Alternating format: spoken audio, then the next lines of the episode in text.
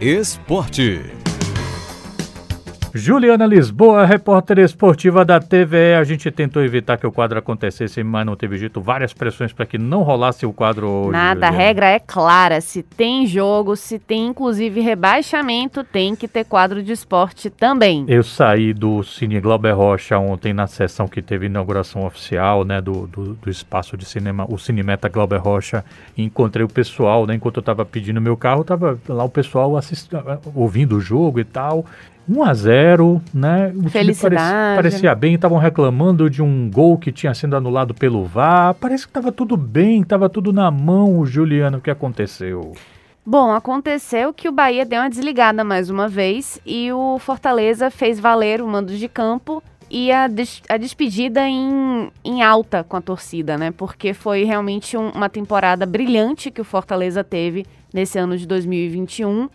Garantiu o quarto lugar histórico é a primeira vez que um time nordestino consegue um quarto lugar na era dos pontos corridos no Campeonato Brasileiro de Série A e mostrou que, por que que está nesse quarto lugar, né? Fez valer é, um, um, jogo mais consistente e aí a gente vai falar, ah, mas teve erros de arbitragem, ah, teve um pênalti polêmico, mas não foi isso que rebaixou o Bahia. O Bahia foi rebaixado não apenas pelo jogo de ontem, foi rebaixado por uma campanha muito frágil incompatível com o orçamento de um clube grande do Nordeste, um clube que não soube se reforçar quando precisava, não soube pontuar as carências que tinha, e isso desde uma gerência de futebol mais competente, de uma diretoria de futebol mais atuante e de noção mesmo de peças que fizessem uma, uma equipe mais equilibrada e mais competitiva durante o campeonato, né?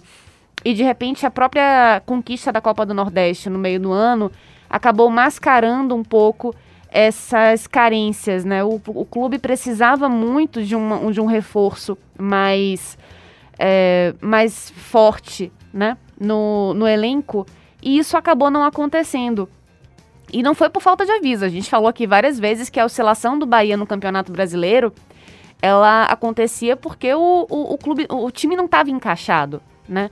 E não era só uma coisa do treinador, não era só uma coisa de um jogador é, especificamente, né? Era um, um, um, time meio capenga. E quando você tem um, um time meio capenga, que você não consegue é, tra trazer peças que realmente vão fazer diferença, e, e até tem uma dificuldade de entender as críticas e aprender com elas, porque, desculpa, não é agora que o Bahia está apresentando essas falhas. Desde desde o retorno do Campeonato Brasileiro de 2019, que o Bahia vem flertando com oscilações muito grandes e muito ruins. Em 2020 também brigou para não cair. A diretoria disse que tinha aprendido com os erros. Não aprendeu, insistiu e dessa vez o Bahia não conseguiu. Poderia evitar esse rebaixamento se ganhasse a partida. Não conseguiu. E esse rebaixamento é merecido. Por tudo que o Bahia apresentou nessas últimas três temporadas, mas sobretudo nessa. Então, eu acho que fica uma crítica muito, muito clara para o clube que hoje o futebol não leva desaforo para casa. Né? Você precisa ter uma, um equilíbrio administrativo, é, financeiro, é, uma gestão competente enquanto clube e instituição, claro. Mas você precisa ter pessoas mais é, ligadas no futebol, pessoas mais antenadas com o futebol e profissionais dessa área que estejam lidando com o futebol. E isso no Bahia não aconteceu.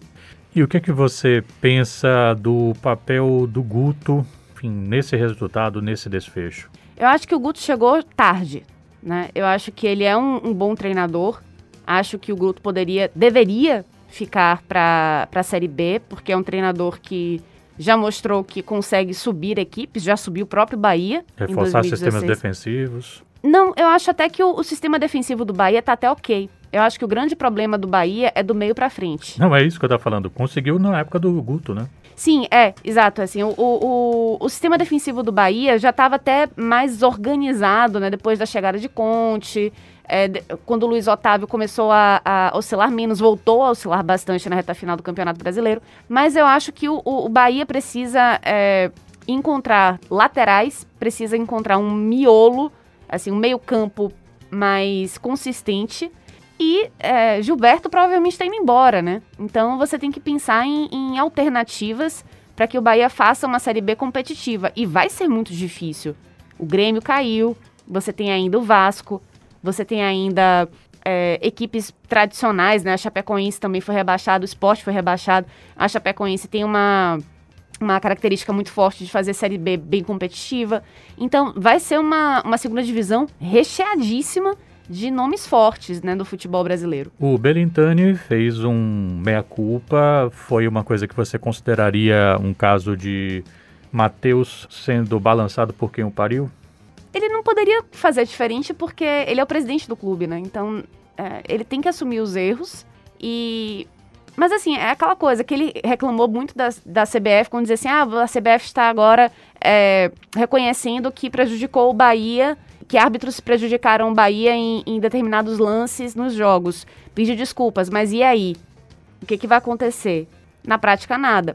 O que a gente viu foi Belintani já fazendo isso antes, assumindo erros, dizendo que ia mudar, que ia reformular e tal.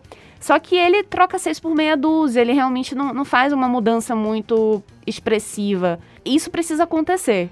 Né? Então ele vai precisar fazer uma autocrítica mais profunda e entender que ele realmente falhou, né? E por que, que ele falhou? Tendo um, um orçamento muito maior do que, por exemplo, Fortaleza e Ceará, que são hoje os únicos times nordestinos na Série A do Campeonato Brasileiro. E também a gente abrindo um pouco mais esse, esse panorama, a gente mostra o, o grande precipício que está é, beirando né, o futebol baiano. Já foram três rebaixamentos nesse ano. Jacuipense. Jacuipense que caiu da C para D, o Vitória que caiu da B para C e agora o Bahia que caiu da A para B. A gente não tem mais um representante baiano na elite do futebol, a gente tem três rebaixamentos, nenhum acesso.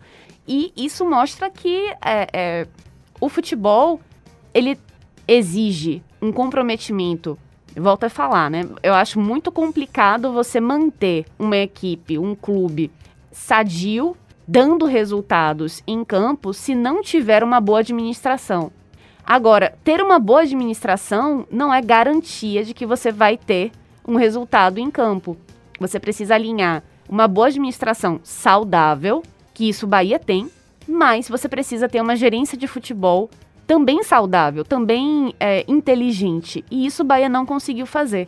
Então, é, e, e, só isso também, só você ter uma, uma, gerência de futebol, assim, bons jogadores, um bom técnico e tal, isso também não garante que o clube vai conseguir manter uma boa produtividade, né? Haja vista o Cruzeiro, que ganhou várias Copas do Brasil, é, que venceu campeonatos brasileiros até recentemente, mas não teve condição de continuar mantendo o clube brigando por coisas maiores. Então, é um equilíbrio muito difícil de se fazer, mas hoje em dia é o que realmente está separando o, o joio do trigo no futebol.